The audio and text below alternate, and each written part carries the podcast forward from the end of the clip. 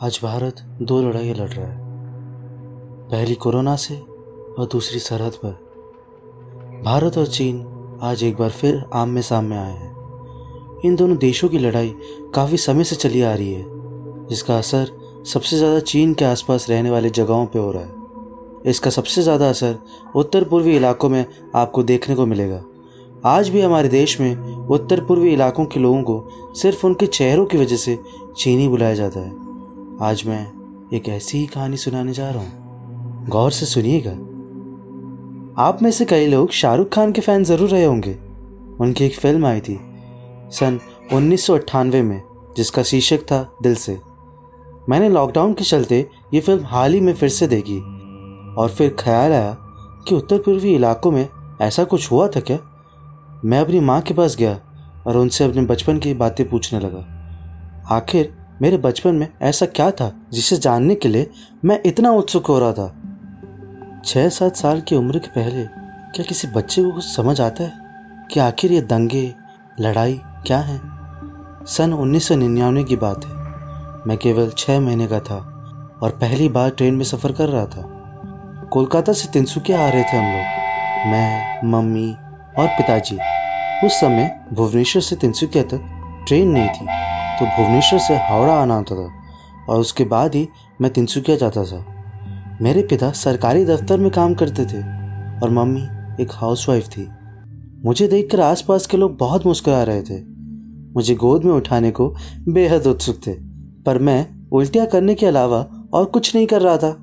माँ बताती है कि उस वक्त ट्रेन में वो मुझसे बहुत परेशान हो गई थी, क्योंकि मैं बार बार उल्टी कर दे रहा था, और फिर से माँ को मेरे लिए खाना बनाना पड़ता था। खाना यानी सैरलैक, ठीक है? हमारी ट्रेन अपने समय से देर तो चल ही रही थी, और फिर सिलीगुड़ी स्टेशन पर ट्रेन एक घंटे से ज़्यादा देर तक खड़ी रही। ना कोई सूचना, ना कुछ। इतना समय हो गया था और ट्रेन आगे बढ़ने का नाम ही नहीं ले रही थी। पिताजी ट्रेन से उतरकर कुछ लोगों से समस्या पूछ ही रहे थे कि अचानक ट्रेन में टीसी और सीआरपीएफ के लोग राउंड मारते हुए हमारे पास आए। पूछने पर पता चला कि आगे कोकराझार स्टेशन पर किसी ने बम फोड़ दिया था, जिससे पटरियों का नुकसान पहुँचा था और वो उखड़ गई थी। जी हाँ मैंने अपनी ज़िंदगी की पहली रेल यात्रा में ऐसा कुछ देखा और यूँ तो मैं बहुत छोटा था, कुछ भी महसूस करने के लिए, पर मम्मी बताती है कि आसपास वाले लोगों के डर से निकलती चीख सुनकर मैं भी रोने लगा था। ये बात उस वक्त की है जब आतंकवाद अपने पूरे उफान पे था। उत्तर पूर्वी भारत के लोगों को ये बोलकर भटकाया गया था कि बाहर के लोग यहाँ आकर उन पर जुल्म करते हैं। उन्हें उत्तर भारत के लोगों से बड़ी घृणा थी, खासकर बिहार और उसके आसपास के रहने वालों से।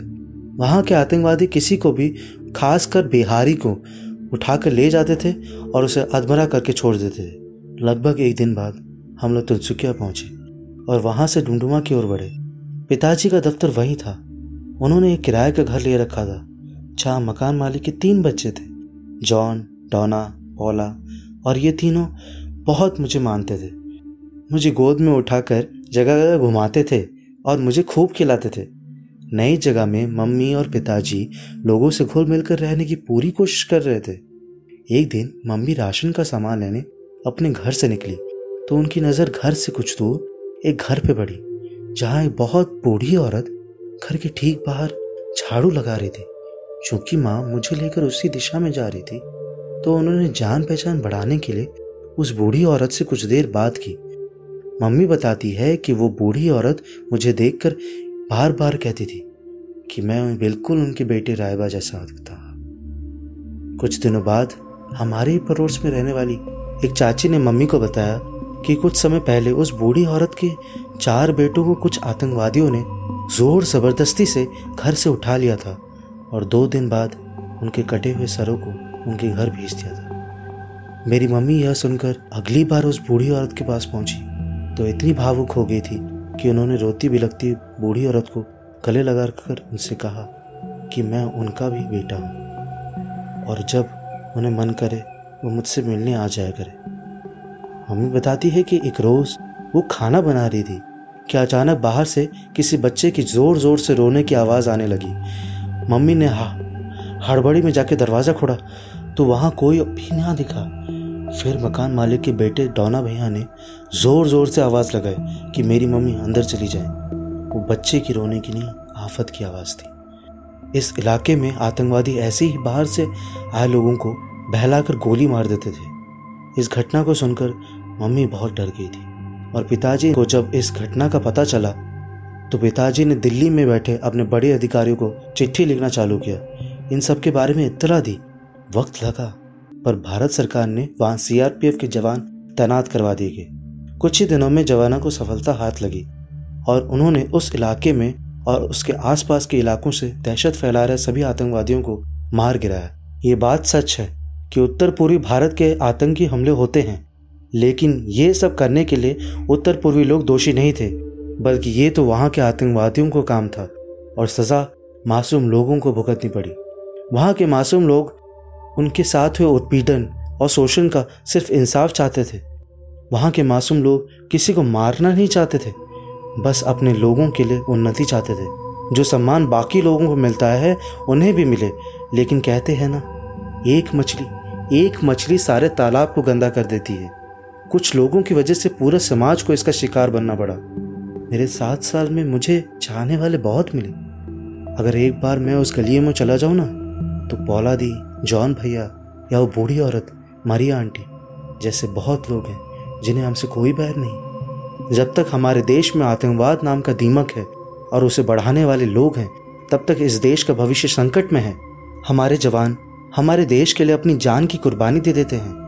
और आज अगर हमारे देश के जवान हमारी सुरक्षा के लिए तैनात हैं तभी हम चैन की सांस ले रहे हैं।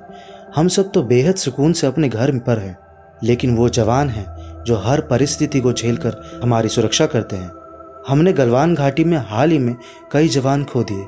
और ना जाने ऐसे कितने जगहों पर हमारे जवानों की लाशें से देश की सीमाएँ को बचा रहा है।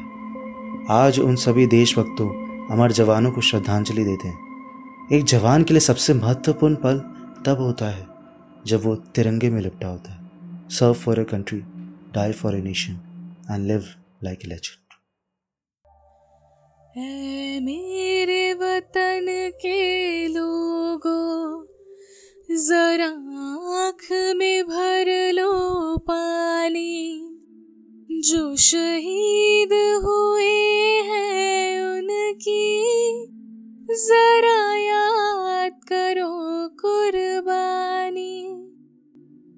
जय भारत जय हिंद जय जवान जय किसान जय विज्ञान।